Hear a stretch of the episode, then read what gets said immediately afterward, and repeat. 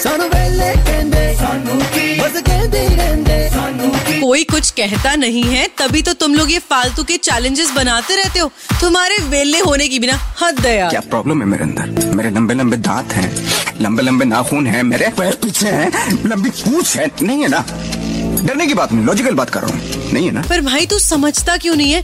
इन सब चीज़ों से ज़्यादा इम्पोर्टेंट दिमाग है और वो तेरा घास चरने गया है। आज मैं तुझे नहीं छोड़ूँगा। हाँ बे मुझे बाद में पकड़ियो। पहले अपना चैलेंज तो पूरा कर ले।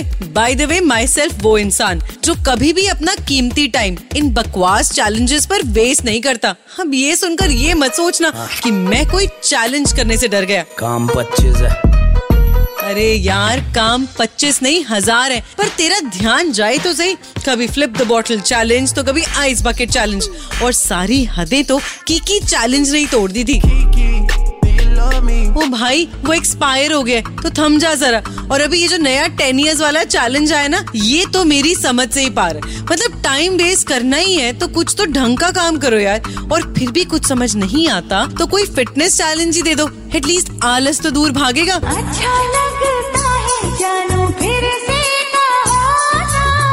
अगर तुझे और तेरे जैसे वेले को मेरा बोलना इतना ही अच्छा लग रहा है तो कान खोल के सुन ले। फालतू चैलेंजेस पर टाइम वेस्ट करने से खुद को और दूसरों को रोकते रहो और सुपर इट्स 93.5 रेड एफएम बजाते रहो। अच्छा लगता है जानू